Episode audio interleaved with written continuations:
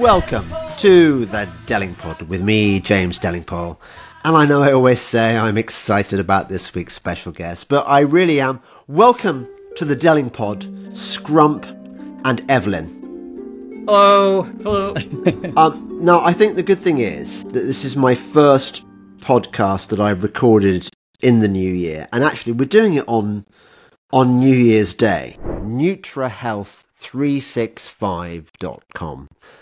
A lot of you have been really enjoying their product, and I think it's the perfect thing to perfect present to buy yourself to start the new year. The gift of health. NutraHealth365.com do a vitamin D3 supplement with K2. The, the, the two things, vitamin D3 and K2, work together and they really boost your immune system. I've said before, and I'm not a doctor, but I think I'm right. If people had taken this stuff before the alleged pandemic, I think a lot fewer people would have got this COVID bug that is allegedly going around. Anyway, the, people behind NutraHealth365.com are our people. They're completely on side, they're completely awake, and I really hope you can support their product. Go to their website to read all up about about um, vitamin D3 and, and, and K2 and all all the benefits from it. They also do a a, a supplement to improve your creaky joints, which I'm quite interested to try as well. Uh, I've been taking their vitamin D3 and K2, and so far it has protected me from all the nasty bugs going around. So I'm I'm really happy with it. They were offering at the moment. They're offering a free two day tracked delivery on all orders, and you get up to 20% off if you buy any three. It's also worth noting that if you were to buy each of the components individually from the high street, they could cost you up to five times as much. Anyway, their best selling product is Immune X365 high strength vitamin D capsule, which contains not just 4000 IU of vitamin D3, but also zinc, quercetin, and vitamin K2. You can get it all at NutraHealth365.com. Please support them. Uh, all our, our, our, sponsors deserve your support, and the product is good. I, have been taking it, and um, I can vouch for it. Yeah, I'm, I'm expecting double time for this. yeah, well, I, I. I'm thinking. I'm thinking that we don't. We don't have to stress ourselves. We. It's gonna be. It's gonna be some idle chit chat, and it's gonna. It's gonna meander and ramble, which I, I never normally do. Normally, as you know, I do a lot of research and I prepare my questions in advance. But I think today, you know, I'm just gonna, for a change, I'm just gonna chat shit, as I believe the, the phrase is. It, it's called chatting. Is it? What What do you young I, people I, call it? Chat? No, it's, it's not. Ch- chatting shit is something else, isn't it? What, what's it called when you just kind of shit posting? Yes. Ver- verbally yeah. shit posting. okay. Okay. As long as you're not posting coal, I believe that's what, that's, that's, what the kids say. That's a bit zo- that's a bit zoomerish though, I'm afraid. Posting, posting gems. What? Posting coal, as the as the kids say. Oh, posting coals. Oh, I like that. What does it mean? sometimes something takes a lot of pressure and a lot of energy to build, and sometimes it's a gem. And other times it's coal. It's coal, that guy. So, as in, as in like uh, digging for diamonds, but only finding coal. Oh, I see. Coal. Okay, okay. So, so the young generation are still familiar with, with, with coal, are they? I thought I thought that they would they would have been told Some, that energy comes from wind now and solar. Some of them are. Some of them are very familiar with coal, but well. so I I first came upon your your work um, listening to a fascinating podcast you did about well I know I know Douglas Murray was mentioned in it and you were talking about I got the impression that you have no faith in the British political system at all. You recognise that they're all a bunch of puppets. Is, is that that's, does that sum up your that's views? About the, sh- the gist of it, yes. Yeah, that, that that is about the long and short of it. I believe you were watching some of the arc we did, where we were basically just digging into a lot of the Tufton Street stuff, uh, a lot of the think tanks, a lot of the yeah, Policy Exchange, Henry Jackson Society, all those. Yes. People. They're all Why interlinked. don't we start there? Yeah. Because yeah, yeah, we can start I, there. Well, I don't know whether you whether either of you is aware of my my own personal trajectory, in that five years ago, even even less actually, maybe even four years ago, I would have been going, yay, Tufton Street. I love I, I, I love the IEA, the, the, IEA boys and girls. They're so sound. They they believe in free markets and and they're just like me, but they work for a think tank. And and Tufton Street in London, it's it's the the kind of hub where all the the brightest and best people who can't get proper jobs instead write papers and get paid money, and that, that's the kind of job I'd like. And now I'm thinking, you bunch of bedwetters. Well, no, actually, they're worse. They're bed shitters, aren't they? Um, so, sorry about the bad language and the, the, all you all you uh, Christian listeners, but but but I, I, think it does sum up what what the what the think tanks what the the free market think tanks did in in the course of the, of that thing that some people call the pandemic, which we know wasn't. But they all sort of failed in their duty to sort of stand up for, for free markets and, and liberty and, and small government and ended up getting in bed with our oppressors. They did. We a lot of our research found that they were all really taking money either directly from the UK Home Office in the case of the Henry Jackson Society, uh, they took just eighty thousand pounds directly from the Home Office. No, no intermediary, nothing. They just gave them the money directly. Um, for, what? Which, was it was it specified the purpose? Well, no, it was for being the Henry Jackson Society and and, and basically funneling uh, Tory policy back to the Tories. They, got, was, they were very lazy with it. I will say there was a number of incidents where the Henry Jackson Society, through its connections to its American partnership, also called the Henry Jackson Society, confusingly, yes, uh, was able to set up meetings for prominent Tory positions to go and speak to sort of Washington DC think tank types and sell themselves there as these sort of great thinkers and leaders. So there was obviously some sort of handshake kind of deal going on there with that. But uh, as John was saying, we, I mean, not to not to go on a sidetrack, but there was a sort of point, especially just coming out of lockdown, where in the way that things are being framed in the media, things being framed by certain people that are part of media organisations either di- directly run or run cooperatively with the Tory party. I mean, the classics, the Tory graph or the Telegraph, as we all know about it. But then you also have the appearance of GB News. All this whole new sort of anti woke culture becomes popularised in an effort to politicise a whole new group of people. And we saw this stuff and thought, well, that's not just emergent. There's a plan being sort of unveiled here to some extent, and it's probably our duty to research the people involved in setting a lot of this up. And that ended up leading to researching, as we said, the Henry Jackson Society, Policy Exchange, and some of the other groups like Legatum Institute that exist to fund these think tanks. And then, of course, the individual involved, uh, like Douglas Murray, um, who was a bit of a naughty boy in that he was folded into Tufton Street from being an Israeli lobbyist. He used to be part of something called Just Journalism all the way back in 2009. He was effectively being paid by the Israeli lobby to do correct the record style stuff for the Israeli state. And a lot of people have been like, oh, why, why is someone as based as Douglas Murray gone around shilling so much for Israel? Well, that's why, if you actually start looking into these people, their organizations, who they, who they represent and where their money comes from, what they say makes a lot more sense. Right. Sorry. When when was he when was he being paid by the Israelis? Uh, uh, he, he it's not quite clear where all the money was coming from, but he was directly involved in. Uh, if you look it up, it, it, was folded into the Henry Jackson Society. But Douglas Murray, from 2009, I believe, until 2011, worked for an outfit called Just Journalism, which was directly meant to challenge narratives that were counter to Israeli um, interest in the media. That was its entire remit. That is very interesting because 2009 is a long time ago. I think I think a lot of people on loosely on our side of the argument imagine that that it, it just happened in the last three years that previously sound wonderful trenchant outspoken sound based commentators suddenly decided to throw their credibility out of the window and start pushing policies and and championing causes which are inimical to to the sort of things you'd expect them to be championing. But you're saying no, the the the roots of the problem go back a long way.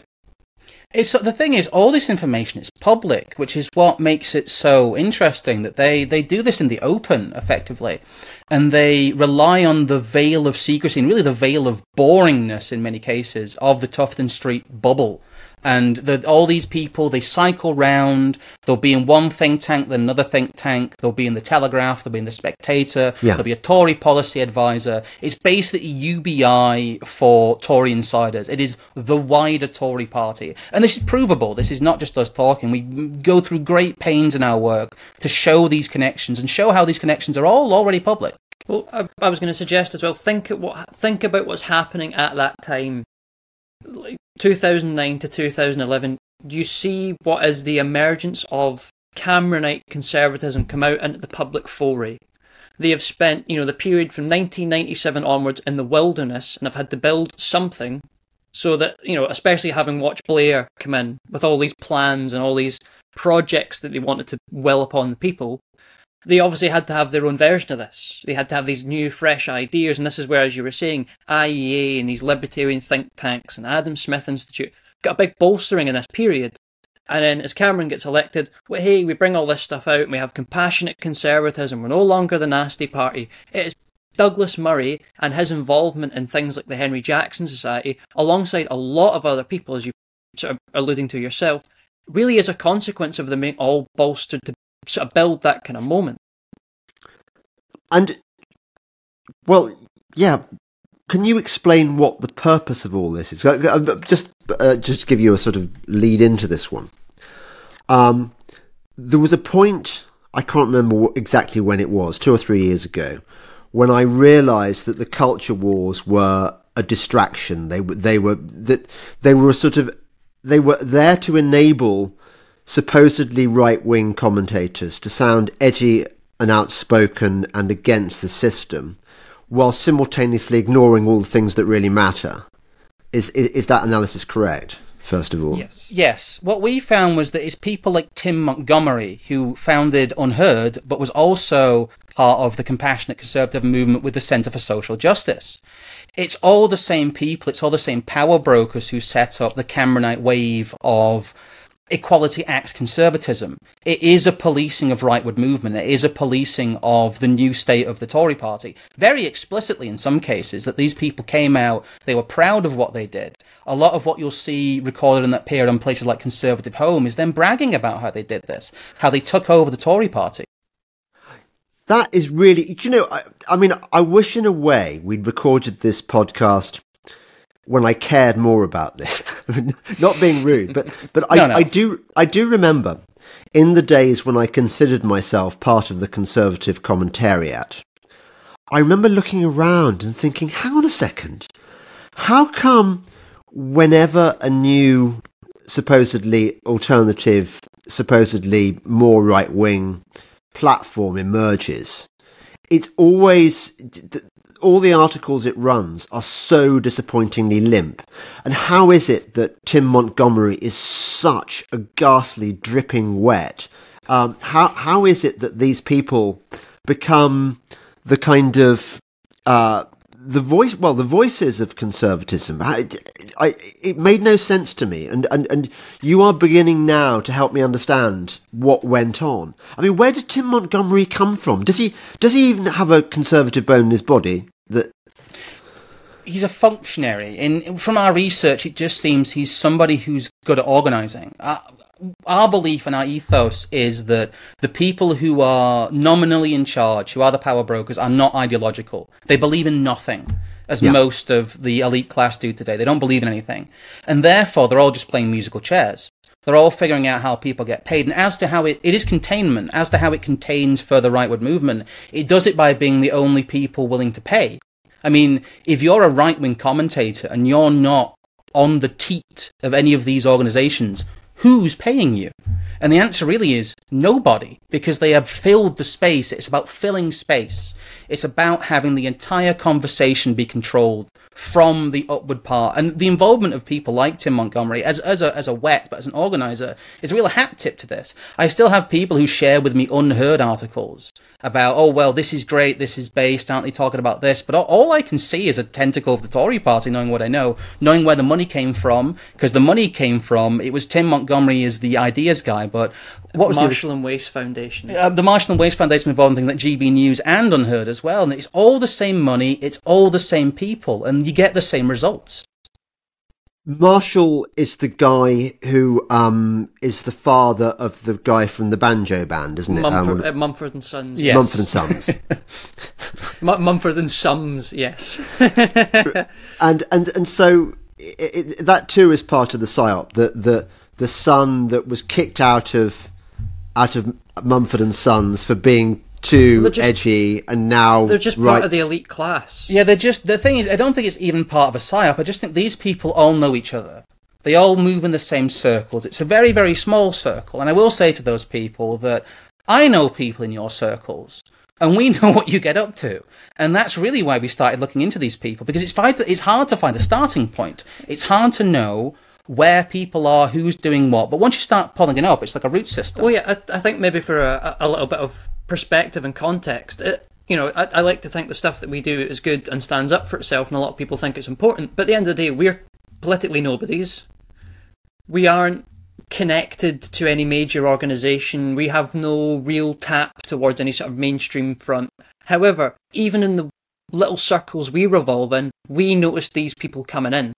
We notice the sort of consolidation of their talking points. And especially as we begun to do our own events and try and move people ourselves, we begun to understand how hard it is to organise anything political and make people move. You know, you've got to have the messaging, you've got to have the organisation that the messaging can speak to. You then got to move people into that and then get them to do something on top of this. This just doesn't happen. There is plans and there is resources required for that to happen.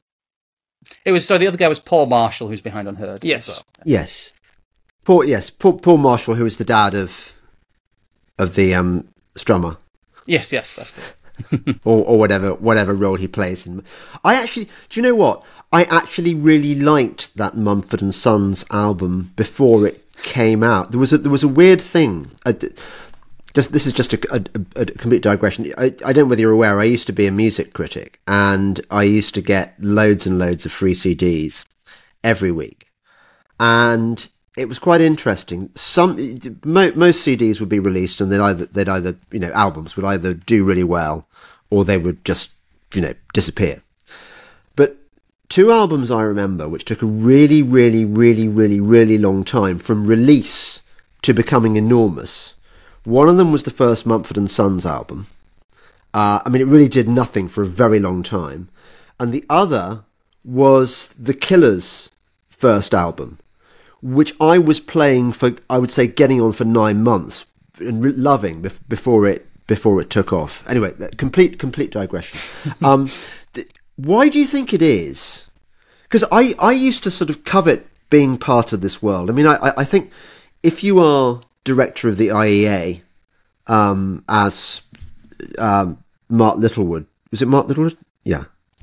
Uh, yes, I think so. It's, it's, it's a, I knew who all these people were, and, and, and now I'm now I, I've kind of so lost interest in their world and these people. I just don't see them anymore. That's Um, one thing I actually we sort of use as maybe a little bit of a standard when we do our research. How replaceable are these people? You know, the, the, the Darren Grimes, the Tom Harwoods of this world, those people are replaceable. They, you know, they are probably pre-compromised on their way into the media scene, and they can be burnt up and replaced in a moment's notice. But as we say, someone like a, a Paul Marshall or, you know, some of the people at Legatum, these sort of institutions that are slightly shadier, slightly further behind, but ultimately live in a much longer time span, these people aren't replaceable. And they are obviously what's left of the competent element of the Conservative Party that wants to make its organisation carry on, especially in the period we're about to go into. We all know they're going to lose, and I think we can already see that they are attempting to reach out to what I would refer to as dissidents for energy and ideas and support because we are a possible client group to them. Right, but you don't think it's it's you say that ultimately the funding people, the marshals of this world, are, are to all intents and purposes apolitical. They they don't have any values. They just they just want a sort of th- th- they want to have, uh, have a, at least a, a couple of fingers on the levers of power. They want it. They want to. They want a foot in the door. But you mean you mean to say that that is there a, a, an alternative world where an alternative reality where they ended up sort of financing people like like me who you know well, as I was 5 years ago where where there really were kind of libertarian free market policies being forced through I mean, yes, quite possibly, but it's a dead end street because we know libertarianism doesn't go anywhere. well that's true Well, it is that they pick people up like you, or even people like us. A lot of them come out of university as well. They pick them up uh, as soon as they come out of university, and really, all these there's all these wide-eyed people who go into this world thinking, "I'm going to change it. I'm going to compromise them. They're not going to compromise me," and it never happens because they end up signing their paychecks. And as soon as somebody says something that is not in line with the program, they are either given a talking to and told not to do it again, or they just disappear and are replaced by somebody else because everyone wants to work in media. Everyone wants to be a, a podcaster, and uh, uh, but but because of that, it's such a crowded market, you can't make money from it. So everyone wants a teat to suckle from, and that is how all this works. All they do is they get you on teat, and then you're you're done. That's you compromised because as soon as you are you do talk out of turn, they're your paymasters. They sign your paychecks, and you will do as you're told. That's how all of this works. All they do is just capture people and take up space. And we find it over and over and over and over and over again that someone will come out, a new commentator will come out, and they've worked for Policy Exchange. They've been through the Henry Jackson Society. They've written for CapX, which is really just an arm of the Tory party itself. They they build up, they manufacture experts this way. If you have somebody who comes out of university, you know this world quite well. Yeah. Uh, the first thing they'll do is they'll maybe give them a very junior position at a think tank, and they'll let them write something in the Spectator, something minor, and then suddenly you're not just Joe Blogs straight out of you know university somewhere. You're a Spectator columnist, and you're a junior member of Policy Exchange or any of these places, and then maybe you get on some some people's podcasts, and then maybe you're in CapX and Conservative Home, which is really just a Conservative Party, and then maybe you're a Conservative councillor. And just through all of these little arms of the Tory party, they can manufacture you as an expert, as a politician, in any kind of way in any kind of field. That's where these people come from. There is a there is a pipeline here, and it's it's because they all control these different places. If you see someone CV and you think, oh, they've been in the Spectator, they've worked, they've written for Conservative Home, they're a junior researcher for Policy Exchange. You think that this person's done something, but a lot of this time it only exists. A lot of the time it only exists on paper, and these people, uh, most of them are cousins, kind of uh, nephews, daughters, sons of other people in the elite class. And that is how they pipeline themselves into our political space, into distant political spaces, is that they manufacture legitimacy for themselves. And people who are jobbing podcasters, who might just have a small audience, or people who are jobbing writers go, wow, this person works for the Spectator. They get paid to be based. I want to be paid to be based. And before they know it, they're writing tepid nonsense that's edited to death by some Spectator editor. It's all very boring, really, but that's how they get you. Wow. I was going to say, I think that the, the head of the IEA, I think he's on at least 350,000 a year. And I imagine that the ones that, you know, people like Chris Snowdon and, um, you know, long haired German, whatever his name is. I, I used to know their names, these people. Christian, no, Kristian Niemietz? Yeah, Yes. Yeah. yeah. Who used to write sort of edgy pieces about why socialism doesn't work and then and then Christopher Snowdon does pieces about why fags are kind of cool and, and how they want to stop you Fags are kinda drinking cool, and though. and you and you kind of go along with this. You think this is great. Yeah. More of this, please. But it's not real, is it? a lot of it's just chattering, and as you said, there is definitely an outer limit to it. There is a hmm. point that you go, and you can go no further, and that is very deliberate. Uh, they have set that up very consciously. I Who- mean, who's they? Uh, the people who exist in this, the Tim Montgomeries of this world, the Matt Goodwins, all of these, the the um, all, the, the, in, in a, a lesser extent, people like the Dinesh D'Souza's as well. They all talk to each other. All of the people who are these conservative commentators, they enforce the outer limits of what can be talked about. You see it quite a lot. You see it when one of them goes rogue and they all pile in. I saw this. I experienced this myself in America. I went to one of those evenings. I can't remember a particular night, night of week where they all gather at some. What it, was it? A Dinesh D'Souza or somebody like Some that? One of- awful turning Yeah. point event or something. it was like Turning Point. It was this was pre Turning Point, but it was it was very similar, full of young people out of university wanting to get on, wanting to be part of the DC system, and something about it. And, I, and then I went to a dinner uh, later uh, with, with again these these kind of people, and something about the whole system just stank to me. It just seemed so um, manufactured, inauthentic. Is what is, is is how it felt. Yes, I mean I, I t- I've taken to just referring to them as the based sprogs because they're just they're, they're so replaceable. They are all manufactured out of the same template, and as you say, all they really want to discuss at the end of the day is culture war issues that politicize people who would otherwise not care or care about something more real.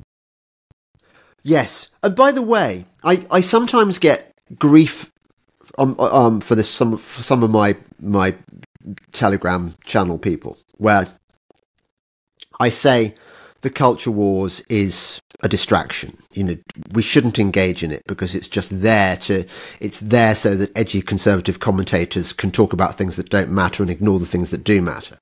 And they say, well, hang on a second um, my my daughter has to has to now share a changing room with, with men who've declared themselves to be women and stuff like this. Um, or, or my daughter's in, in a in a a, a, a cricket team and or a, no in a boxing club, saying this had had been beaten up by this woman who's actually a man, or, or whatever. They say that. So, how do you reconcile that with with the culture wars being a, an engineered, a manufactured distraction? It's a, large part of it is almost like ritual humiliation. The the problem isn't the culture wars. The problem is that your enemies are in charge and you aren't. Yes. That is the big problem, and they can do this. They can do anything to you, really, through the through the through the power of the state. That that is the point.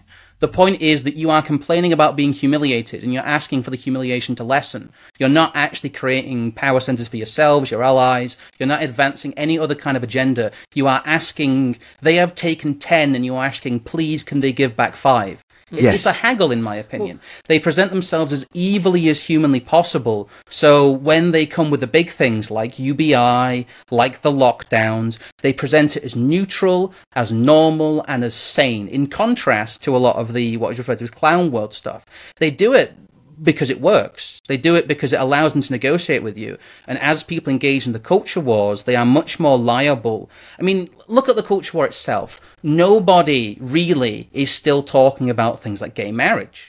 That completely disappeared. That has been folded into the conservative agenda of neutral, normal, positive, and part of the political furniture. You'll find very few anti woke people who would say, actually, I don't think that forcing religious marriage into the framework of homosexuality works. I don't think that's right. And yet that conversation has been completely abandoned because wackier things have come along. Yeah. And that's why it just it pushes things forward. Anyway, you were going to say, oh, Well, I was going to suggest as well, it, it comes back round to the point we made right at the start, which is that the elites that well over us are not caring about values in the most part. So why engage with them in the culture war about values when it's always a power disparity?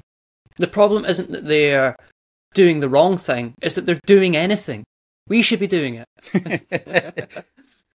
I mean, Yeah. just if, as you say, you know, it's one thing to make a bargain, you know, when you're underfoot. It's another thing to make a bargain when you're underfoot about something that doesn't matter to the people you're bargaining with. They'll come out tomorrow, as as they have done with all this GB News stuff, and put up what we always refer to as the, red meat for all the sort of Daily Mail reader kind of types that want something to be boorish about that they know has been safely designated to be boorish about. And that becomes so much more powerful culturally than actually trying to deal with it as a political issue because fundamentally the vast majority of people are not capable of seeing it as such.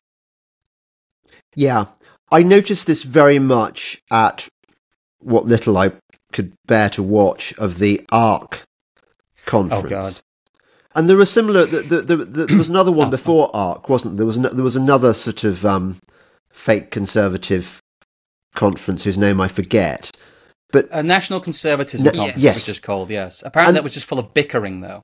Well, but they, they all seem to. I mean, obviously, Toby Young was, was busily pushing both events as being of, great significance, and I was looking at the the, the policies on the agenda, and I, I looked in vain for the threat of CBDCs um, the, the the threat of big pharma and and its fake vaccines, um, the, the, threat of the World Health Organization owned by the owned by the Rockefeller family since you know since whenever, um, anything that mattered was was not on the agenda, but but things like woke were. Well, I think it's important as well to understand the worldview, not necessarily of all the people involved in these things. Some of them are just true believers who actually think things like free speech are real, which is a whole other issue in itself. But the, those who are, are competent in these spheres, if they have one belief that they hold, the belief they hold is that it's moral for them to present themselves as, as right wing, as traditionalists, as nationalists, as whatever it needs to be, in an effort to stop real people who actually believe in those ideas enter, entering the political foray. You talked about National Conservatism Conference. One of the figures that spoke there was Matthew Goodwin. Now, he wrote a report uh, as part of Chatham House, as you do casually, in 2011 called, uh, what was it? Right, right, Reaction. Right Response, I think. Yeah, right, right Response, yes. And I, I implore everyone to please go and read this. But there's a section in there where he discusses at length, oh, populist extremist parties are rising. Therefore, we as the technocrats who aren't political and aren't ideological must contain and adapt the energy of populists and extremists and nationalists towards our goals instead, like liberalism and democracy. It's so egregious, yes, because one of the things we went through was Matthew Goodwin's right reaction document, uh, sorry, right response document. It, it is just a field manual for saying, again, fuck you, we're going to take over the space because we have more resources than you. We don't believe what you believe. We'll just pretend to be populists, and that means the populist space will be filled. That's literally what he says in the report in more academic language. He just says it. And that's what's being done. We see this operation in, in flow now.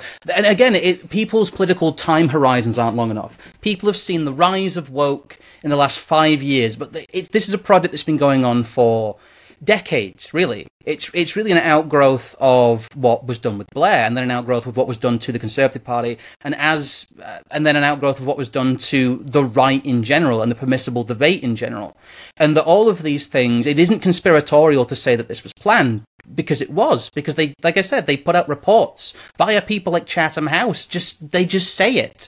They they will just say it, and they they think that we are so feeble that we will just accept it. But the problem is that in many cases, they're right. Well, they are. They are. And and look, I was one of those people um, over whose eyes the wool was pulled for for most of my most of my career. And you know, I I, I would have thought of myself as as as, as a fairly you know bright person. Um, I participated in this charade without even knowing what I was I was doing so. I, think that the current crop have the advantage of being um, physically repulsive in some cases. To uh, to be honest, some of these people just come across as creeps to me. Who are you thinking they, of? Please name names. Uh, I guess like Douglas Murray especially comes across like a bizarre egotist, especially the stuff he's been doing in Israel with the you know tweeting in Hebrew about let Israel win, wearing military uniforms. He comes across as a crazy person if he's supposed to be an English, na- you know, an English nationalist. He's, what kind of English nationalist stands there waving an Israeli flag all day? He's Zelensky for right eyes. Yeah, he he he, lo- he looks like Zelensky. He looks, for want of a better term, like a psychopath and that's that's what I get. Uh, that's the read I have on these people. A lot of this is instinct, really. A lot of the the research we've done to people is because they just come across badly. They come across wrong. They they are quite frankly disgusting in how they operate in certain ways. And Douglas Murray is a perfect example of that. He's he's as repulsive as a Ben Shapiro because he's very naked about his interests. And once you know that he's been working effectively at shilling a narrative for a country like Israel for 15 years at this point, it becomes even more crystallized in the idea that this person is just paid to say this. He is just a sock puppet of of a regime. And uh, the I know we mentioned the Henry Jackson Society, but its original origin was the defense of the Iraq War. A lot of the neocons in kind of 2006 and 7 when it was first set up were politically homeless, and they put a lot of money uh, at first into trying to set up this transatlantic, effectively neocon interventionist think tank. And that's really where Douglas Murray comes from. He comes from that soup. He's somebody who is pro war. He's someone who is anti British native interest when it conflicts with the interests of his paymasters. And that's a theme that runs right through all these people. If you dig into them and you figure out who are their paymasters, who signs their paychecks, and you find all the same people. But again, originally, a lot of it was just as you said, the messaging. And I know a lot of people have been jarred with the Israel stuff because it really is that is the fruit of what we were talking about. We did most of this research before all that happened. Yeah. And I think through all of the the flag waving we've seen from all these people who were connected to all of these organizations, we've been quite vindicated because this is why a lot of people were so confused when the conflict started, why a lot of conservative commentators in quotes were just going around saying, Yes, yes, let's let's bomb more people, let's yeah. be interventionist. Kill more we children. need to yeah, kill more children. We need to support um, the state of Israel. We need to make people feel more comfortable in Britain. We need to change the conversation around immigration about making Israelis in Britain feel comfortable, which is one of the more repugnant kind of narrative tricks that I saw them try and use. But all of this stems from this this development, from this network, from the idea that these people are not they're not genuine political actors. They don't believe a lot of what they say, and they are really just the mouthpieces of the current elite, and all of them are part of it. They are, like I said, once you figure it out, they all know each other. They're all in kind of little groups, DM groups, and things like that, bickering to each other and sniping at, frankly, people like us. They're all over, they're all over um, all of these conferences, like the art conference, and it is an industry. It's become yeah. almost like a welfare program. Yeah, I, I, had a conversation with someone about this the other day. Uh, there will, I mean, we are of the consensus that we are in post woke Woke has peaked. It's over. Its ascendancy as a cultural movement is no more because accelerating it no longer benefits the powers that be. They would rather squash it down and gain power, that way and pretend they were never responsible for setting it up in the first place. And this can be very easily done. They don't need to go and you know burst them up in riots. They just take the money away from all the NGO class on the leftist side of things. How so? Obviously, money is part of the answer, but how how how did these people create woke? Well, it, it's not so much whether or not they created woke. It's that at some point woke was taken advantage of, either because people thought they could gain from its promotion, right. or there may have been people so perceptive to political futures that they perceived an advantage not just in its you know, acceleration, but also in clamping down on it. That both of these provide an opportunity for you to set your narrative over the top of that and it's, it's a loud, angry movement that makes it easy to agitate people. And because of that, and because it's been so loud and angry, we have the cottage industry of opposing it. And I think you'll find there's going to be a lot of interesting people who, in a couple of years' time, may try to pretend that woke is still around, when, as we discussed earlier on, culturally, people in Britain probably haven't really dramatically changed since the 90s. No, uh, in terms of social yeah. values, really. A, a, lot of this people just receive via the news uh, cycle. How much, apart from media, how much wokeness in quotes do people encounter on a day to day basis that is interpersonal? How many like visibly and and all like I know it's different in your kind of circles, but we're, we're up here, kind of in the north of England, and up here, really, woke doesn't exist outside of people's media. It it comes across as almost like a boogeyman. Um, and it is a bit of a bogeyman in many people's cases. I don't, I don't get it either. Um, where I live, I mean, I live in rural Northamptonshire, and I can tell you there is no. I've never encountered any of that stuff. I think I once went into the coffee shop in in Northampton Station, um, and saw somebody with with with blue hair or something, but that. I really don't. I don't encounter very much of it. Is is there also the question of like what? Ha- okay, what happens if you defeat woke? What materially changes? What uh, materially changes within the power structure? Who loses power? Who who is gotten rid of in terms of who is uh you know lords over us? How how does getting rid of woke change the political equation in terms of power? And it, it doesn't. A lot of these activists don't have any power. I mean, my question is always: Do people really think that someone like Tony Blair or Klaus Schwab or any of those people, any of the genuine power brokers, or even like a Tim Montgomerie, do you think those people genuinely care about things like trans story time or, you know, drag queen story time and all that? Do you think that that is what occupies most of their political activity, most of their day? It really isn't. I don't think these people care about that at all. And I think to say that that is their main priority is ludicrous. It, it, it isn't. It clearly isn't. Uh, they are gaining power in many ways as people are effectively just running around with their heads on fire. Um, and it, it's it's not that it was. It doesn't matter if it was manufactured or not. Really, it, what matters is that it was promoted. A mm. lot of hmm. people ascribe the British elite and the global elite with these magical powers that they can magic things out of thin air. That they are effectively gods, but they aren't. What their main power lies in the framing. They have control over large parts of media. They have control over large parts of what people receive. And that's what they do. They don't create a lot of these things. They either amplify or derank them, and then they frame them in, in a certain way. And it's not this total control, the string pulling. It's to do with the environment, to do with the framework around things and the way people perceive things.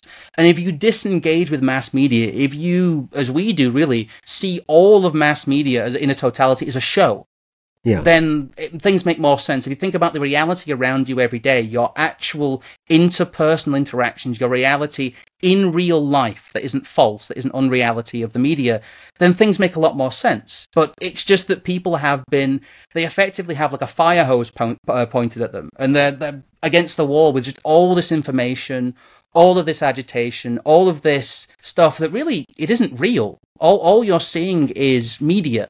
It's on a screen to you but mm. it's become people's reality, and well, that is the real crux of it. Isn't it a blessing we are all forever stuck with these things? That that'll just be on our side, constantly bombarding us with just messaging twenty four seven.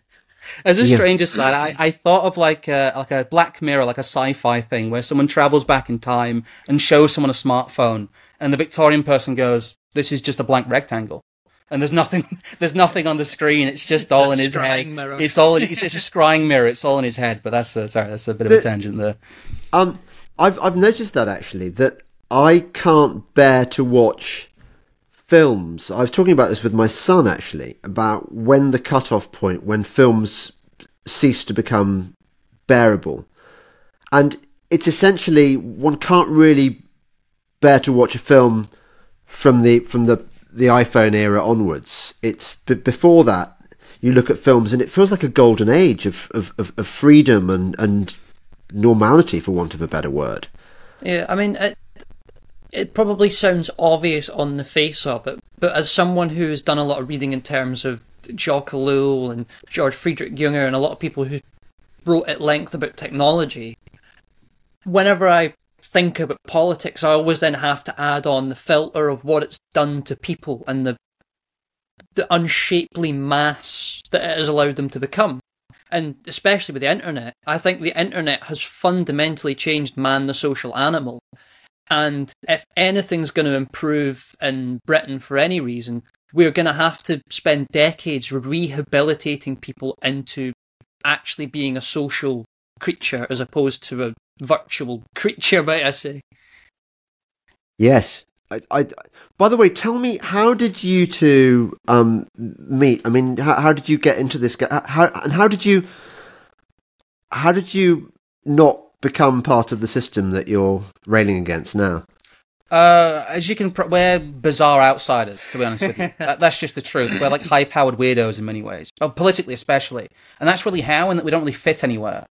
And so, uh, if you make yourself somebody who, for example, can't be bought or they struggle to know how to buy you, then people don't come looking. I think honestly, a lot of it's just the fact that up until now we've been working our quiet little corner, deliberately trying not to attract too much attention to ourselves, just because you you end up being squished that way. It's much safer to talk to an, an audience of slightly more insider people than it is to try and cultivate a mass audience. I think cultivating a mass audience is useless. Yeah. I think we need less you know we need better people not more people. This is one of we, have come up with basically a series of mantras that we use to try and slice through it. Because it is like that. You have to constantly almost almost be deprogramming yourself from this online bubble thinking in which you think well there'll just be one more election. We'll just um, our people will get into these places yeah. and then you end up with this rube goldberg machine of victory conditions where really what we did was we just rejected everything outright we we uh, some people consider us like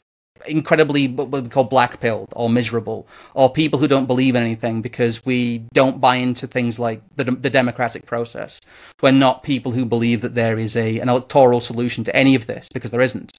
Uh, we're not people who believe in any of the ideological facets of what the regime puts forward we have very different ideas because the the big thing you'll notice with all the Tufton Street people and stuff is that they have extremely left wing views on things like race. Uh, to to a ludicrous degree in many cases that many of them will deny things like the existence of British people as as a, an ethnicity made up of you know English, Northern Irish, Welsh, and Scottish people. It's it's very obvious. But in, in the 1990s, that was basically whole cloth abandoned in Britain, despite it being normality before. And I, I think that in a sense, we're so out there that it's very difficult for one certain people to interface with what we're saying because it just sounds like if you're someone who's just been reading the Daily Mail or even if you're someone who watches GB News, what we talk about seems like insanity in some cases. You know, we're talking about the fact that you shouldn't vote for the Conservative Party, and that really there you, you shouldn't vote for Nigel Farage either because he's he's a he's very clearly a political insider. And a lot of people think that saying that is saying that there are no solutions. But you have to look outside of what is being presented to you by the very people that you claim to hate. It's very weird that people would say, I believe the global elite are all child eating pedophiles, and then go, I'm going to vote in an election controlled by the global elite. it, well, it doesn't quite work. Yeah, it's one thing to to write essays or engage in rhetoric that is against equality or besmirches the idea of democracy or universal suffrage but it is a whole other thing, and I've said this in a number of places, I believe it to almost be a bit religious, to internalize and go beyond just critiquing democracy, but to think in authoritarian terms, because that's ultimately how politics works. There is no authoritarian politics, there is only politics, because it must derive from some authority. To think undemocratically and actually manifest that in the way that you think about how the world works is a very different thing from just saying it's a bad idea, therefore X. We've kind of just dragged ourselves into our own framing place, really, where we don't we don't try and engage with anything in terms of uh, quote unquote how you're supposed to in politics. But uh, hopefully that's an answer. Well, well, well, well, yeah.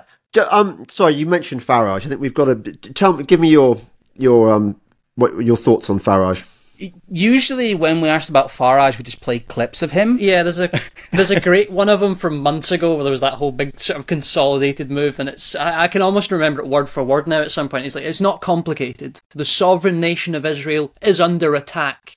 And war so has been so declared. For the sake of decency, we must stand unequivocally with his. It's just him stood in front of a camera, basically doing a pledge of allegiance. Uh, it's just there's to all a, kinds of stuff foreign like country. That.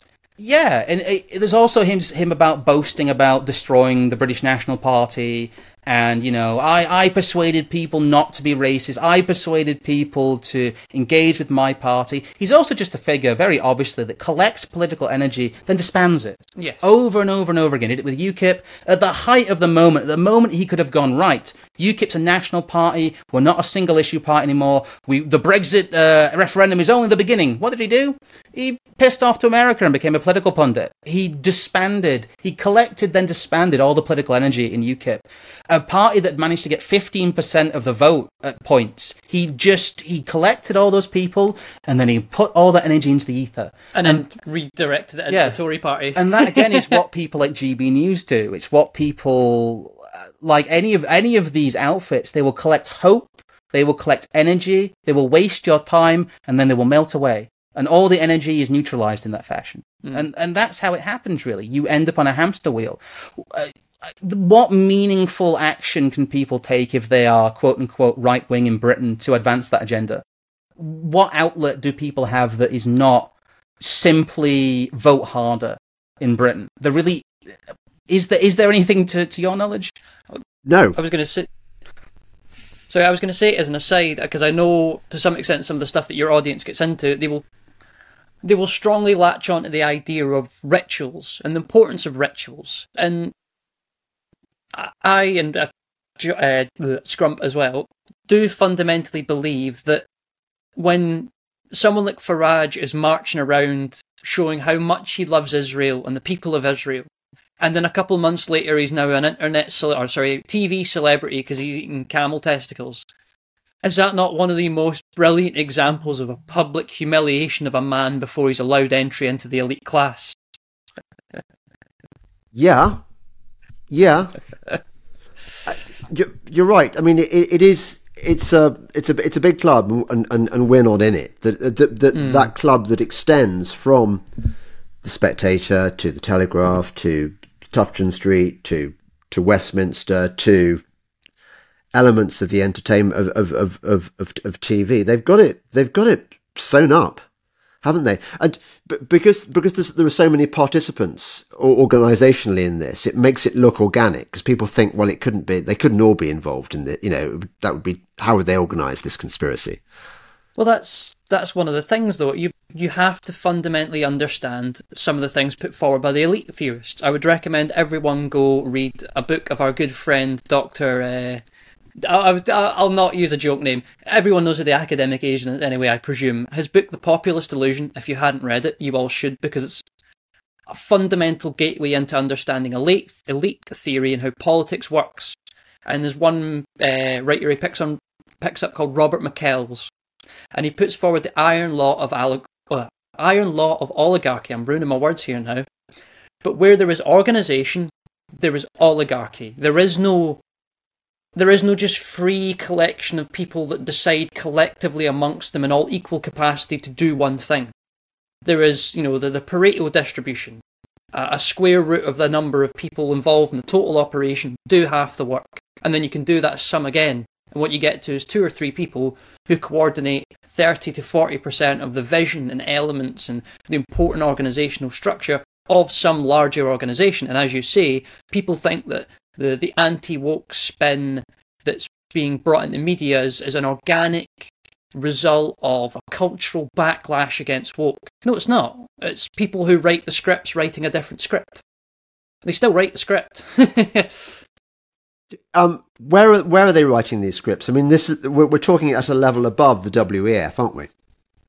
Uh, it depends. A lot of it is they get marching orders. It, it, I don't know if anyone remember this. Many years ago, during the Obama administration in America, there was a controversy around a mailing group called JournoList, in which it turned out that many of the large publications, like the New York Times, basically all of them, were coordinating media narratives via a mailing group that wasn't supposed to exist. They were doing the whole news narrative crafting and collusion thing a lot of it is that this is quite well stratified in that there will be one or two people who give the marching orders in, in general within an organization or within a group of people, and the rest of them will simply follow. Because many of the people they put in, and especially journalists, as you see, they're all enthusiastic followers they don't really need marching orders. As soon as they get a whiff that marching orders might be taking place, they'll they'll throw themselves into it wholeheartedly. What? It's not this idea that there's people going around in dark rooms, even though there are people going around in dark rooms doing dark things. It's that what they do is they gatekeep.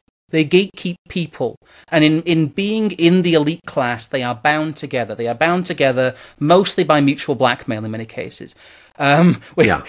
which will, I, I, know you're aware of that because of some of your dealings with uh, people like David Cameron and other people like that, and that kind of set, the Bullingdon Club set. It really is just as simple as, you know, your uncle's my uncle, your cousin's my cousin, therefore we have a connection together, we're part of this world, and we will be loyal to each other it really is is uh, it's, it's hard for people to conceptualize because a lot of people don't have have never had that.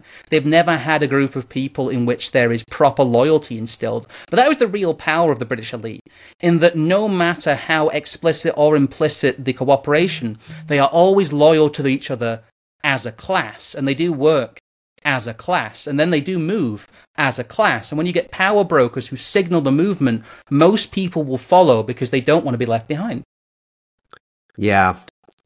They should have let me in. They've made a big mistake by. I'm afraid that you're not. Uh, you haven't. So you were not never introduced to the pig, as it were. I look. I, I mean, I, I, talk about this far too often, but but I, I wanted to be in the Buller because I mean, what's not to like about that? It's like a hunt coat with with cream facings, and and I think you know, and you look good in it. Well, I, I thought it, you did at the time. I mean, actually, I'm I'm really eternally grateful that I I didn't get admitted to their world. But there there is that thing that the the upper classes have, where they're hail fellow well met and and and and that they they're good at being charming but there is a there is a cut off point it's kind of like the Overton it's like the frame of the Overton window and you are not allowed beyond that that frame you know they've got you in your in your the way where they want you. And because you're not part of them they won't they won't go any further. You you that uh, well, that's just, just my, my, my current working theory as to why I never never ended up in any of these well, jobs. I, I mean, a lot of these people are very good at wearing masks, and that's ultimately part of the whole process. Is how many masks are they willing to take off? And vast majority of situations, they might not even take one off. Never mind show you who they really are. that's that's probably an even bigger problem. You've just you just identified there. I've never been any good at the lying stuff or the um, pretending stuff. I've been, I, I, I, they'd seem through me straight away, so I never bothered. Maybe that's it. They didn't like my frankness.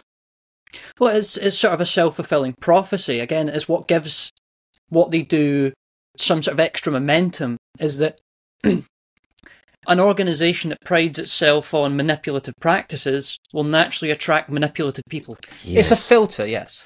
It's what they do is they filter, quite honestly, honest people out. That's what they do. A, a, lot of people come to us and say, "You're conspiratorial. You believe that all the people in the power structure act in this Machiavellian way, and people don't really think like that." It's like, well. These aren't necessarily just people, are they? If you've managed to get yourself up the greasy pole of, of the British elite, of the of any power structure, of any state, it is much more likely that you are somebody capable of extreme acts of Machiavellian action, if not extreme acts of violence in many cases. The higher you are, the higher you are up in the power structure, the more likely you are to be able to wield power, simply because of your position there. It's again, it's it seems like a bit of a truism, but it, it's something that people don't hold in mind. That the political class, the elite class in Britain, are not like you and me.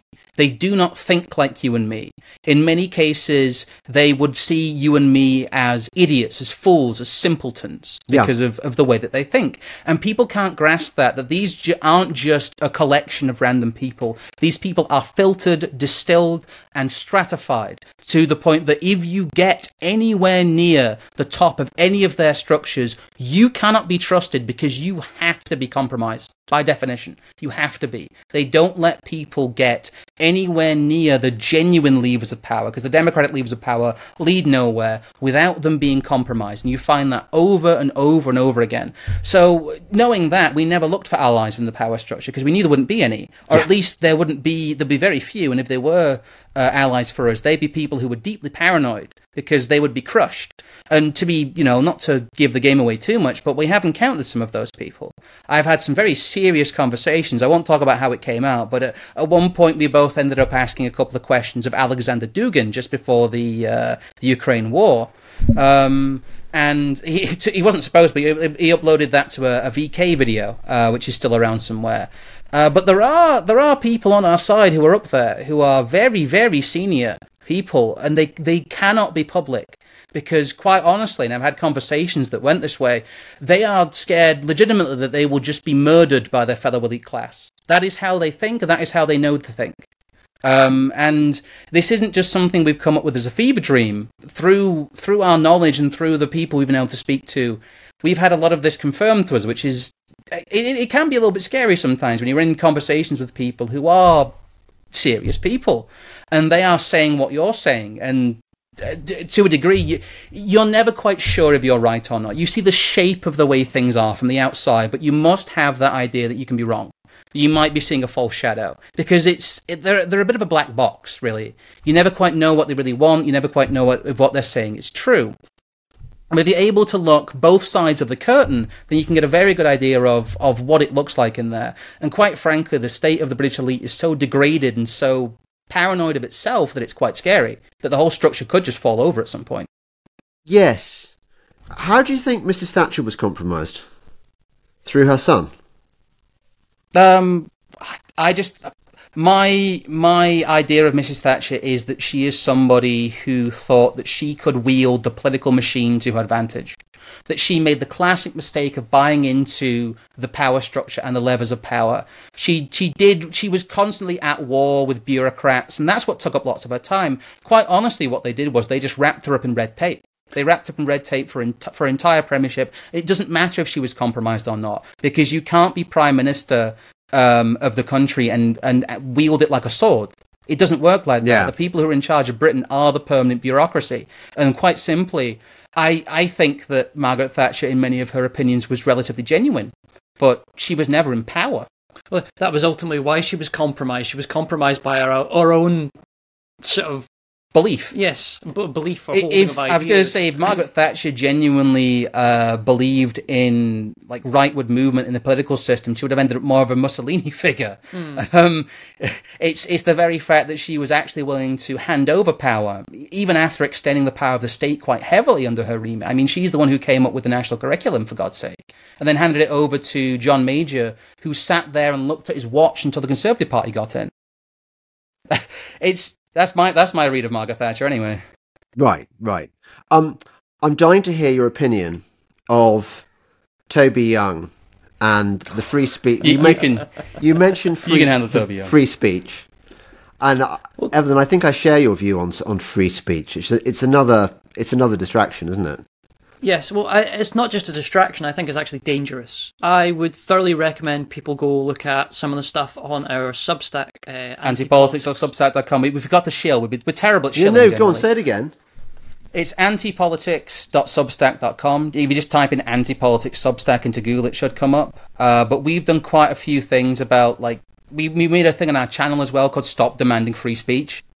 Um, and that is, is kind of one of the things that we talked about. But anyway, you go on about Well- Toby Young specifically. Oh, I was going to say about free speech in the first place. I believe the idea is genuinely damaging to what we are trying to do.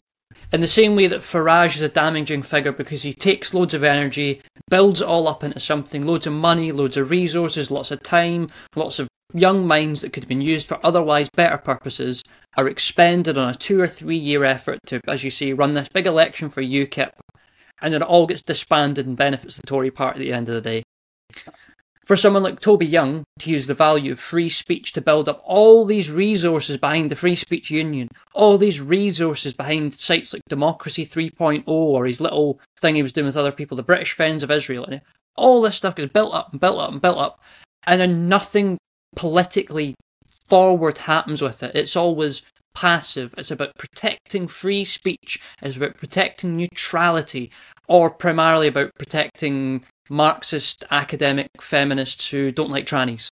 It's Because that's what you do as a right wing, you know, legal court. Instead of going out and defending people who are trying to make, you know, structures for alternative funding or alternative patronage networks or you know, guaranteeing insurance to people who might actually be racist, as opposed to people who just believe in the sort of Martin Luther King vision of the world that we're all equal and we're all the same, which is a load of bollocks. the whole thing about the free speech union that I always I discount it straight away because they say, "Oh, we we uh, defend legal speech." It's like, well, okay, then you're a pet of the regime then, because the laws around speech are extremely tight in Britain compared to you know how they used to be. That's concession straight away. So it, it does. If you look at the free speech union, they use a lot of what I would consider weasel terms, which is things like legal speech. It's like, well, if the speech is legal, is it really worth saying and is it really worth defending? Because hmm. you're just saying, well, if we, if the law deems that your speech is illegal, we agree with that because we're for legal free speech. And also, Toby Young is just a pet of the Tory party. He was a policy advisor. Uh, he went back and forth with the regime itself. I do not trust anyone who would involve themselves in the Tory party, really, in any capacity, unless afterwards they come back and basically grovel and say, I'm sorry I went near the Tory party. I know they're a bunch of dirty, dirty, dirty people. It's, I mean, as far as I can tell, Toby Young is at least second generation British elite as well. His father Michael, who wrote multiple uh, policy papers and early uh, sort of policy plans for the Attlee government in 1945. He then wrote a book called Meritocracy, which is one of the things, sort of at least his claimed, really helped clamp down on unfair and hierarchical private schools and elite institutions. You know, this this man of the Fabian Society, who so of course his son would become a modern conservative because Fabian values of the 1940s. You know, Clement Attlee himself again. We should mix all the races in the world together so there can be no more wars. And now we find out the conservative immigration policies about integration and actually blending British people out of Britain for the sake of making multiculturalism work he's just another functionary as far as we can see. And like you said, he is second generation, and most of them are. Right. Yes, I'm trying to think. Can you give me some other examples then? Uh, there was a great example recently of a Tory minister who talks about one of his ministerial aides being only being on, say, twenty five thousand a year and living in central London. Um, you can probably get, I need to search it up quickly to get the actual details, but it turned out her father was a brigadier in the British Army, and that she had gone to a very uh, prestigious elite private school in York, one of the most expensive private, uh, it's certainly the most expensive private school in the north of England, and that she wasn't just some ministerial aide that had been brought into a Tory MP, that she was somebody who was the daughter of uh, an OBE and somebody who was very well heeled. And it's it's all of that. You'll find that right down to the ministerial aid level. You'll find that right down to like the granular level of, of some of these people. Um, who else is there who's a good example of that? Because there's there's quite a few we've there, seen. There is all see the, the problem is there's almost too many to mention. But if you spend enough time with it, oh, such and such is a, a nephew of Lord this and that and the next thing. I mean, uh, Darren Grimes, who I mentioned earlier on, he runs a little thing called Reasoned UK. Uh, Reasoned UK was set up by uh, a gentleman who is the son of a conservative lord, whose name escapes me at the moment, but I believe is half Israeli and also possibly Darren Grimes' boyfriend. I have no, I have no idea whether or not that's true, but it would seem to me like they are because they're both sort of the soft type, and but, I would know. but it's, I, again, I, have met a lot of people who are in these lower positions in Whitehall, um, who are curious about our, this kind of world, and a lot of them are uh, nephews, nieces of moneyed people, or they are sons and daughters of existing functionaries. It's it's so you'll find it with most people if you if you look into who they are. Um, it's I'm trying to think of another good example. Oh, Boris Johnson's a classic. I was going to say Boris Johnson's a classic example as well. Yes. yes. He Boris gen- genuinely does believe in nothing, doesn't he? I mean, he's just he'll just he famously couldn't decide whether to stand for the SDP or the Conservatives at, the, at Oxford uh, when he was hacking for the Union presidency. And I think that nothing has changed since. Well, there's an interesting point to bring up around Boris Johnson and these kind of more charismatic characters. The the only few politicians that maybe you could consider liking. Boris Johnson at one point before we did lockdown, and Trump possibly. Yeah. And also Nigel Farage is in there for quite a few yes. people too. But it's something to consider, especially when you look at what Boris Johnson did over COVID. It is our belief, because I know a lot of people early on in 2020 said, oh, the elites are bringing in lockdown to stop populism.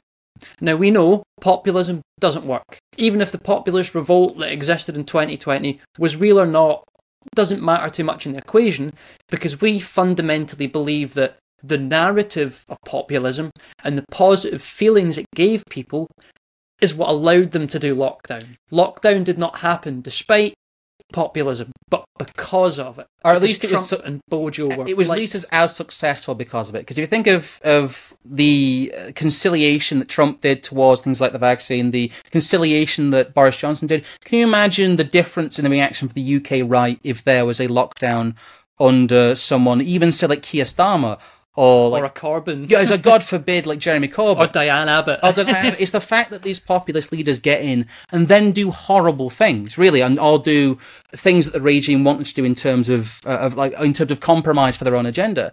A classic one in the US is Donald is Donald Trump, and a lot of people don't know about this, but his redefining what a firearm is.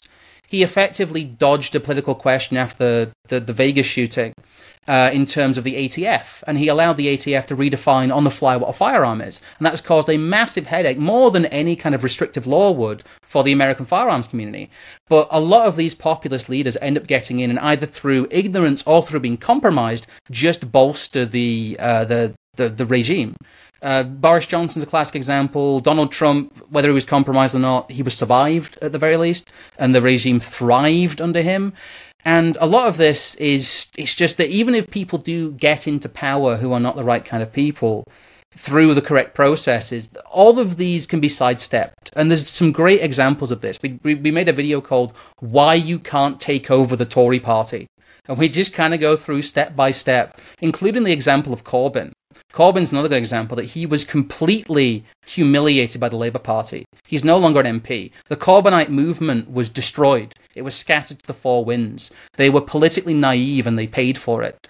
Uh, they have they have had total defeat, and it has been a total, a full spectrum Starmer victory. And they are a great example about how the establishment can survive you, even if you do take over. In quotes, Corbyn was never in power in the Labour Party. Neither was Momentum, and they, when the time came, were simply laughed at. Yeah, and where where would Starmer's legitimacy within his own faction be were it not for the fact that he could turn round to old school Labourites and go, look at all this woke stuff I've smashed. I mean, it's a thing I don't think actually gets discussed enough.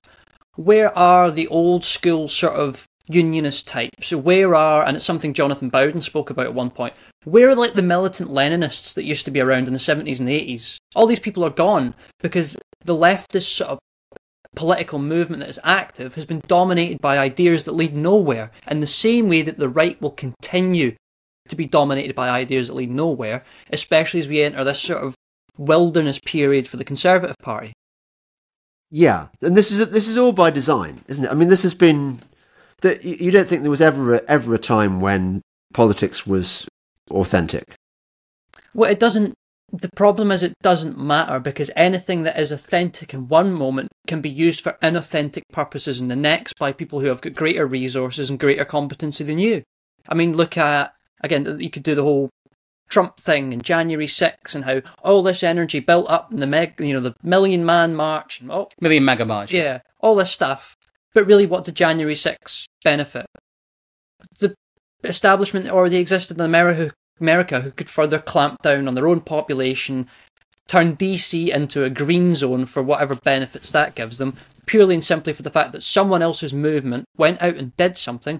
Especially, you can you could even get into Q here, you could argue that something like Q maybe started as real, but someone in some government office thought, well, people are really receptive to this stuff. We call it cook stuff, we call it conspiracy theories, we have a way to delegitimize it. Let's put things that are true into it so we can delegitimize things that we don't want the people to know sure. by saying that they're false. The problem is that. Uh, sorry, go on. Uh, you no, no, keep keep keep, keep going because I'm going to. Oh, I was going to say the, the, the problem is that um, politics is really boring. And what, what makes politics tick is actually incredibly boring, in that these people get along by being able to extract compromise over and over again. They get along by actually being quite competent at the basic things. They're competent at raising money, they're competent at narrative crafting, and most of all, they're competent at being loyal to their own class. They are loyal to each other, and and that I've never mentioned that before. And that really, it's not whether or not politics was ever genuine. It's just that our understanding of politics as an entity is completely different than the way politics works. The way politics actually works is considered like a Machiavellian dark fever dream to many people. They do believe in the myth of the civic structure. They they do believe almost in a like a childish sense that the MP is their avatar. He's the if you look at the system as written out, the MP has to be this pure Uh, like avatar of the people's will for, for him to be legitimate. He must actually embody the will of his electorate. He must be somebody who is above reproach. And of course, it's all nonsense. Yeah. None of these people are above reproach. And having a system like that is essentially based on trust. Obviously, leads to the exploitation of people who are far more Machiavellian actors. It'd be much better having a system that's far harsher on the face of it and is far less whimsical in how it puts itself across, but is, is a system of political realism. It's, it's not, I don't think politics has ever been genuine in quotes because politics is a struggle. It is a war. It is, in a Schmittian sense, a struggle of us versus them. It is. It is always uh, predicated on the implicit threat of violence as well. People don't think about that. But really, if you look at who's in charge in Britain, ultimately, if things degrade, it's the people who hold the guns. That that is the fact in any country, Yeah. anywhere. Uh, and the idea that we would have, I don't think liberal politics in quotes has ever been genuine. I always think it's been cynical. I never, I do not think anybody within the power structure buys into liberal democracy unless they're someone like uh, an airheaded woman they've brought in to fill a seat and basically laugh at, as many of these people do. There's a lot of people you'll find within the structure who are just seat fillers, who have completely empty heads, who are there to be non-threatening to their superiors. Yeah, yeah, yeah. I, I'm, I'm, I'm, I'm sure you're, I'm sure you're right. Um, I, you're called black pilled. I mean, that you're not offering any solution, are you? Not, I'm not that I'm really asking Well, you to. Oh, well, we do. Uh, the whole point is that it's very difficult. Sorry, go on. Evan. Well, no, I was going to say that there is no solution yet because the political system exists in deadlock. You're not gonna, you're not, as we said earlier on, you're not gonna get in there and move all the democratic levers and make Britain work as you want it to because we don't have enough competent people. We have a fifth column of foreign population in our own country that will not do whatever it's told to do and can't anyway, despite their best efforts. We have infrastructure that's collapsing, and the people that are generally just in a complete and utter malaise things cannot be fixed in this moment. We are in, you know, the, the, the Francis Fukuyama end of history and everything's going well and there'll be no more wars. We ultimately need history to return.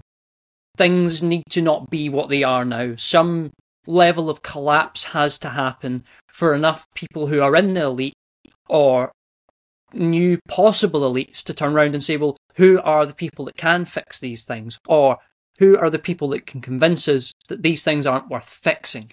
Uh, the the thing is, we do our solution really is to you have to do things yourself. Yes. We are we we do something called Nomos events, which are our in-person events. We generally get say sixty to about eighty people. We've done three of them successfully.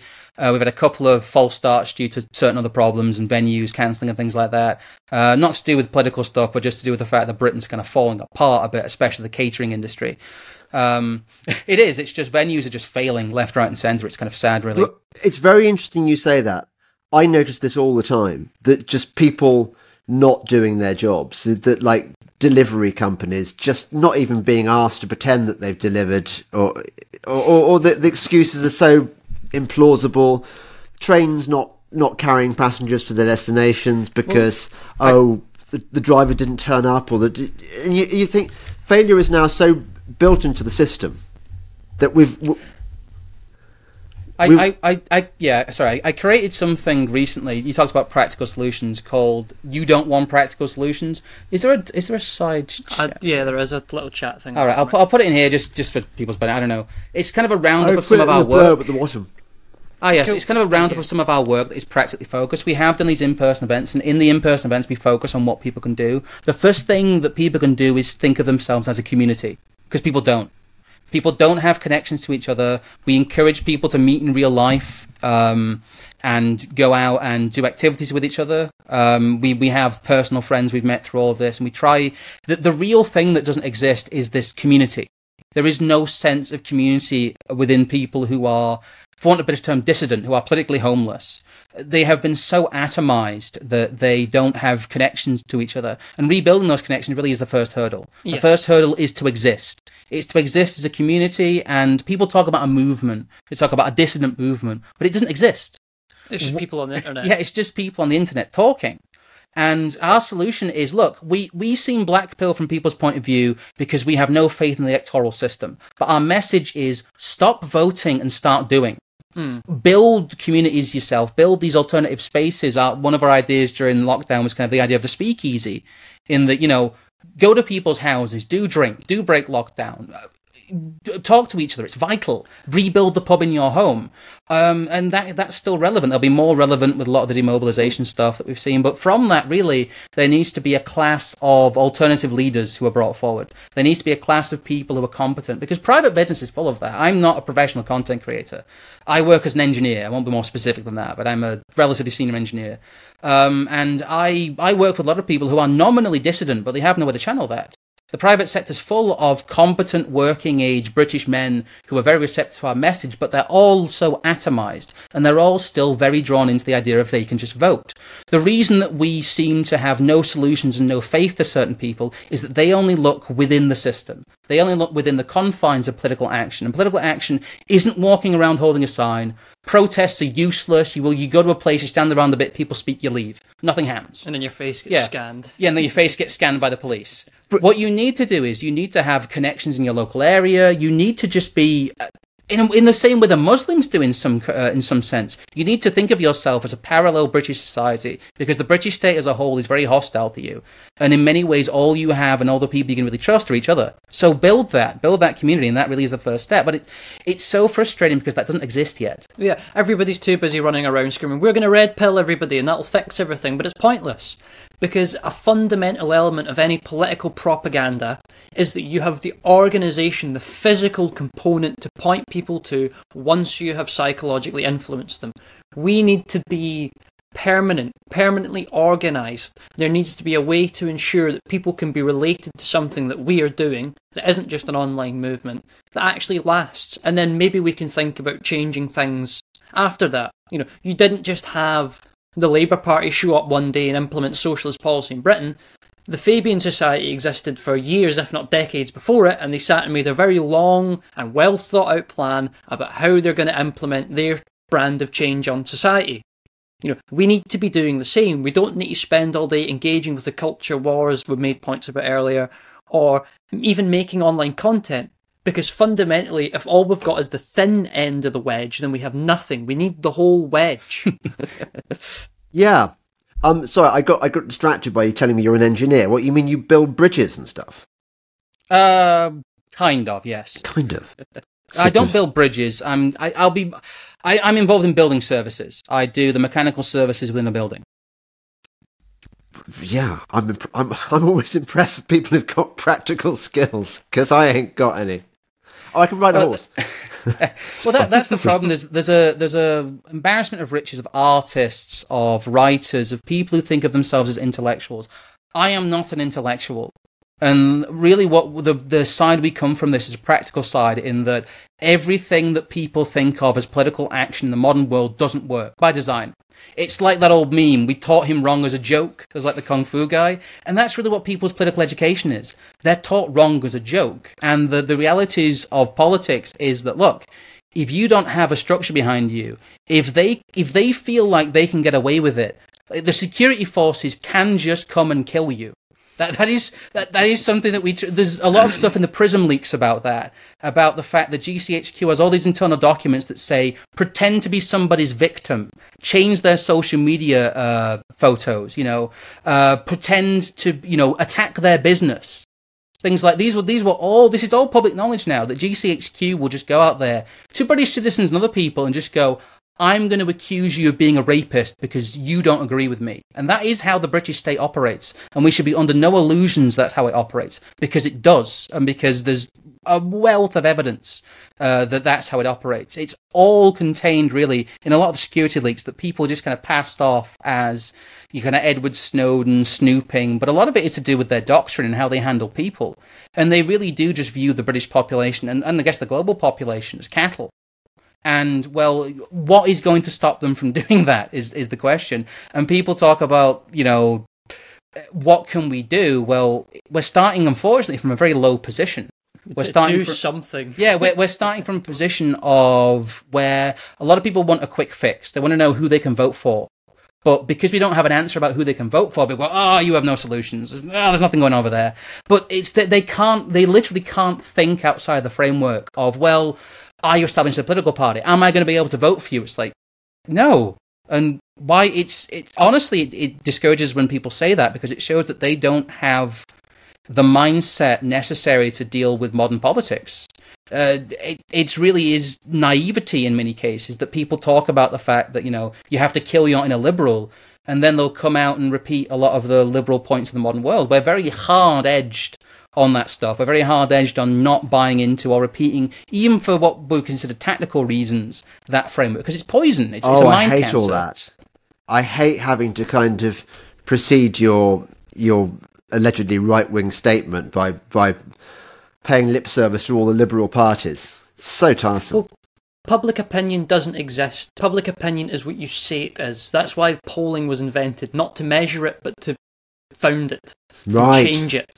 Yes. Yeah, we mean, that's- see we see political polling as a form of consent manufacturing. That if you can normalize in people's minds the idea that someone is going to win, and then they do win, then it's much easier to sell that person. They must have had the right ideas. That's- Only the good guys win. We know this from history. because there was all that stuff in polling about Donald Trump and Brexit, and the reason that the polling was wrong is because they were supposed to lose in many cases. In both cases, the establishment was putting forward the narrative of what they thought was supposed to happen, rather than measuring the opinion and trying to do an, an earnest job. But why would they? Why wouldn't they use polling as a political tool for like FOMO, for people going, "Do you want to be on the winning side?" Or if they're going to do something, say, a little untoward, uh, making it a bit less impactful when that person uh, loses. I, I don't, I can't see any part of modern politics as genuine, and I think to view any part of modern politics as genuine with these these horrible things peeking out of the elite class we can see, you know, things like Epstein. Epstein gets conspiracy jacketed a lot. So what we talk about actually, in, in one video I'd recommend to people is when we talk about the White March in Belgium and the Dutroux affair and the fact that large parts of the EU elite class were embroiled in an absolutely harrowing case of like child imprisonment and murder that happened in Belgium, and that 1% to 3% of the Belgian population actively protested about in the streets All on the same day. on the you. same day, and then nothing happened. And most people have never heard of it. What, what was it again? I think we, Guy Verhofstadt was quite involved in that too. Was he? Um, yes. As as were a number of people that are prominent in the EU. I, I mean, we ended up actually slotting a clip into our stream about that from a German documentary that discussed the Dutroux affair, and they interviewed uh, some woman who was the widow of a police officer, I think. Yes, he was, one of a police officer. And this police officer was going to give evidence in the case to what he saw in, uh, I think it was either Marc Dutroux's house or one of his other houses where children were proven to have been stored. And before he could give his testimony, he died in suspicious circumstances, along with nearly 120 other witnesses for that case. And when, Just when do you ever hear about this? What are you Yeah, talking about? wh- When do you ever hear about this? No one wants to discuss the White March. No one wants to think about the consequences of that. And it's something we didn't cover as some gritty, sad, edgy, true crime thing. We covered it because we exposed it as a fundamental flaw in liberal democracy that they do, it, the system does not work as they say it does. I- People like Guy Yeah. Verhofstadt get involved in the Marc Dutroux affair, and not only are they kept on, but then they're given bigger and more powerful possessions. yeah. Yes, uh, what happened was a case of child murder, multiple child murder, kidnapping, paedophilia was was bungled. It was covered up, and the people who covered up were promoted. They were rewarded, and it's a very clear process, a very sad process. Really, a lot of people found that a bit of a hard watch, and it is a bit of a hard watch. Uh, but all of this happened. It's a, a lot of people talk about, oh, there's no evidence. There's no evidence. There's a wealth of evidence. There's a wealth of evidence that these people who exist in these unaccountable internationalist and national elite positions are evil. And I, I use that term genuinely. They are genuinely evil. The things that they do are unimaginable to most people. And the things that they've been involved in covering up are unimaginable to most people. And this isn't conspiracy. This isn't us coming out and saying they're lizard people. It's incredibly well documented. And in fact, what we find most depressing is how well documented it is. That they, they can do this so much in the open and they can do this in such a like a matter of fact way, uh, almost as like a power uh, exercise. Well, yeah, they, Um, and it just it's it's all there if people want to look at it. But to, I, because of that, because of that, these harrowing things that peek out of the elite class. I don't think you can trust anything. No. I don't think you can trust polling. I don't think you can trust the news. I don't think you can trust the politicians. Not because I think there's some grand conspiracy of lizard men, but because those people are in power and it is in their interest to remain in power. And if they can just lie to you, which they can because they are in power, they will. I, I don't. Um, they don't need to be lizard men. I mean, I think that's a that's a kind of straw man in a way. I think, and Yes. I, I I think in a way that David Icke has, has poisoned the wells with regards to this one. That, that, that, Well, we- that people say, well, you know, I don't believe in lizard people, therefore What? I don't believe in the whole conspiracy. But but that um they are they are Satanists, which is is is all you need to know, isn't it?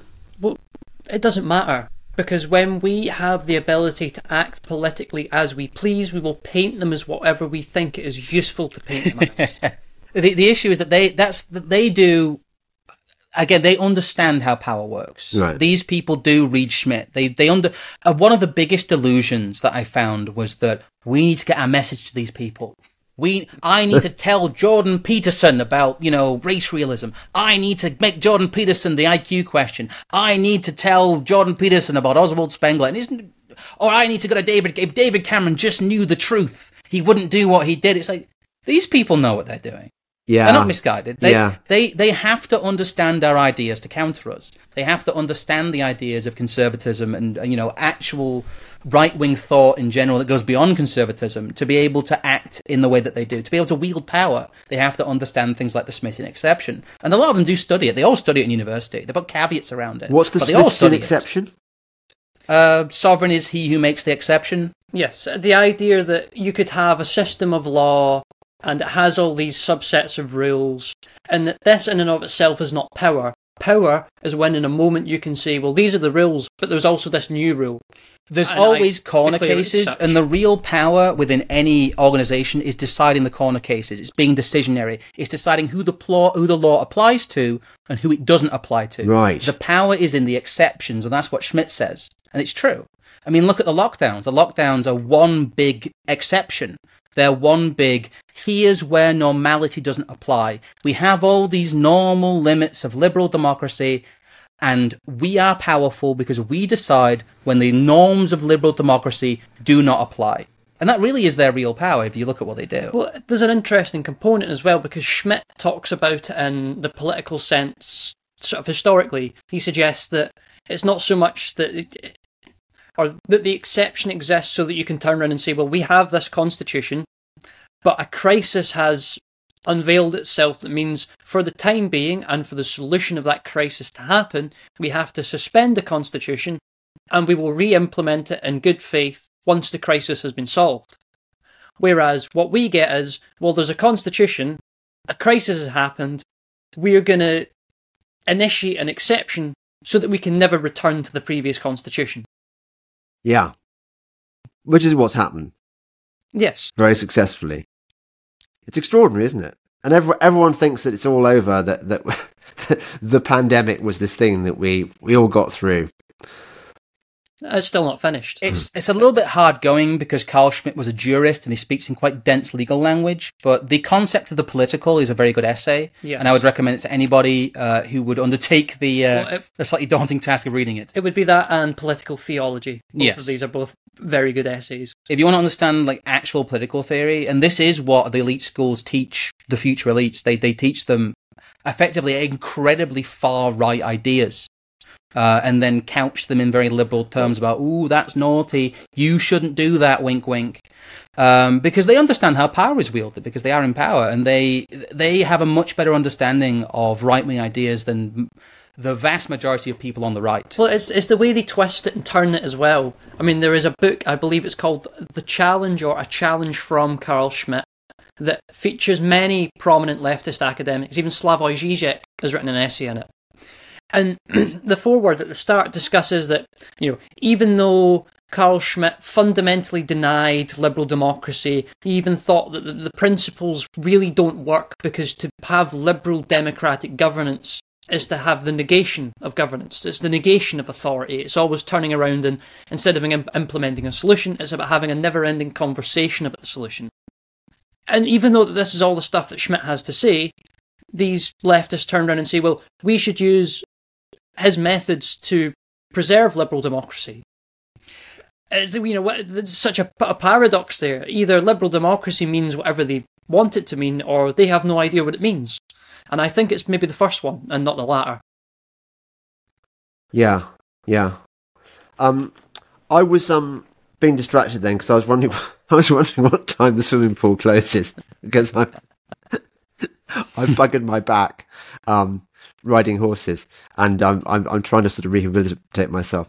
Um, I'm thinking that we should do another podcast sometime because you, you you're endlessly fascinating on um on an area that I don't cover that much. I mean, I I I, I sort of I've largely cut loose from the world of, of, of, of, politics because, well, for the reasons you understand. I mean, it's you know, it's puppets, isn't it? Puppets and deeply compromised, sad people that used to be my friends, and I now realise I was I was thinking, you know, that, that, that you where people said to you, um, yeah, get to Jordan Peterson, explain to him about this. And I was thinking about the times I, I pressed my copy of Watermelons into the hands of Michael Gove, and, and we had long conversations about how he, he totally understood the nature of the.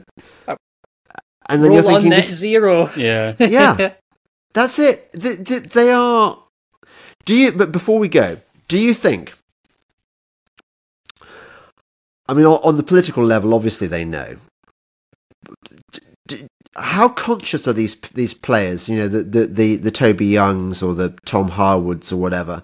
How conscious are they that they they are just stooges of this corrupt system? Do you think they know? Well, I think it varies. I think some of them are. Some of them. Are, this, this is why I said earlier on. I think looking at how replaceable they are. Do they bring a unique set of skills, or do they have behind them a unique set of resources? I mean, it's a fundamental component of all intelligence community projects that you do not just tell everyone the whole project in one big spiel and then it happens.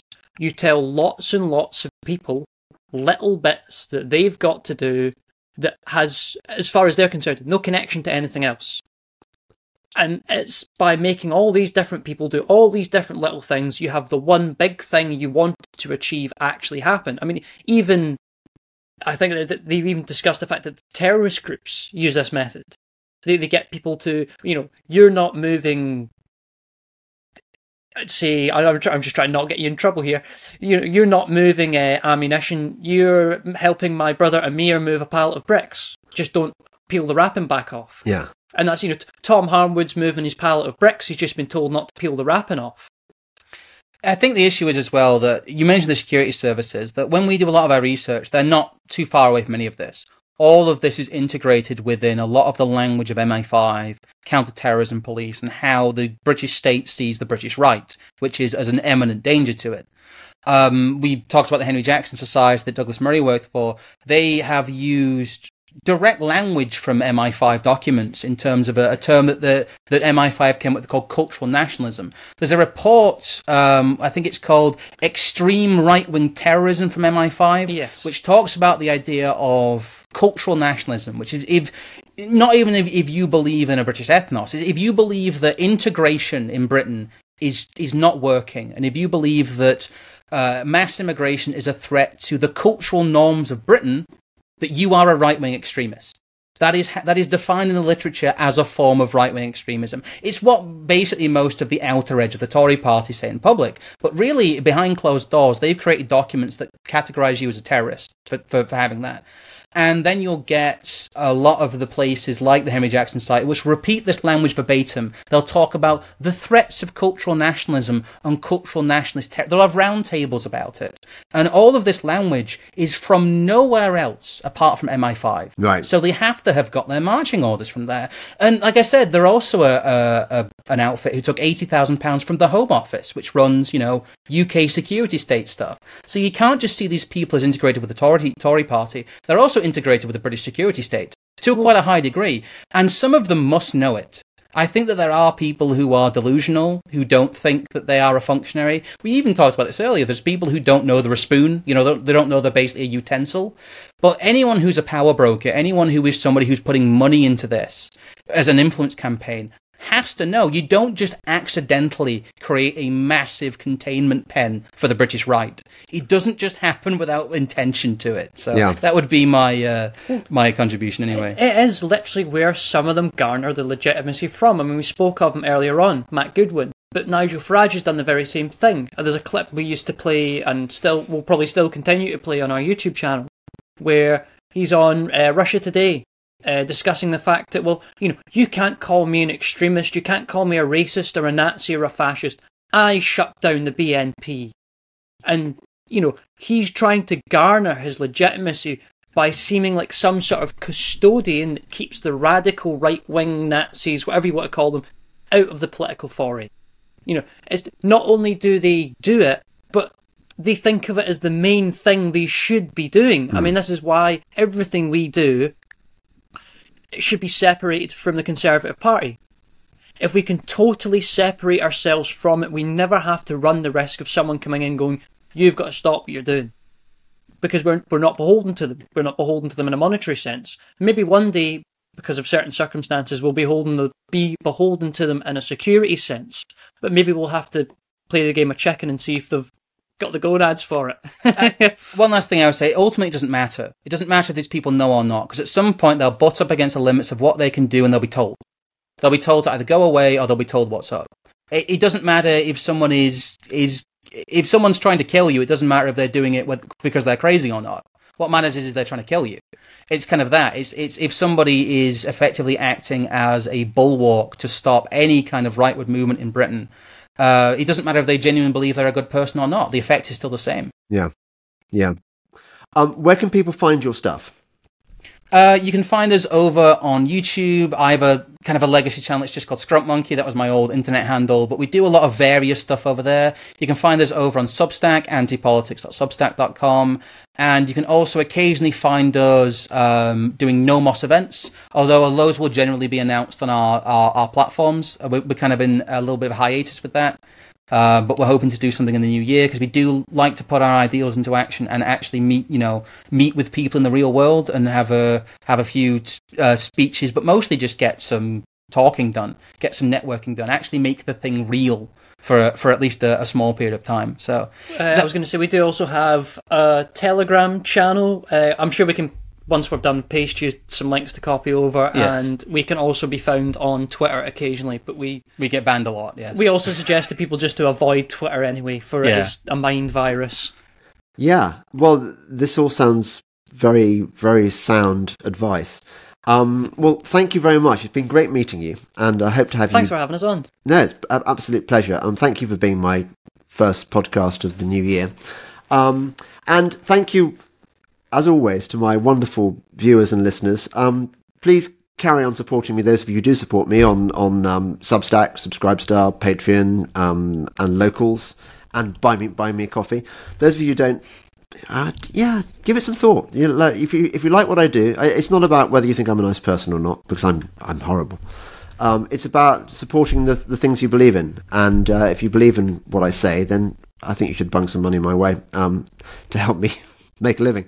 Um, thank you again, Scrump and Evelyn. Um, it's been great. Oh yes, th- thank you very much. Yes, thank you for having on, and hopefully we do chat again at some point.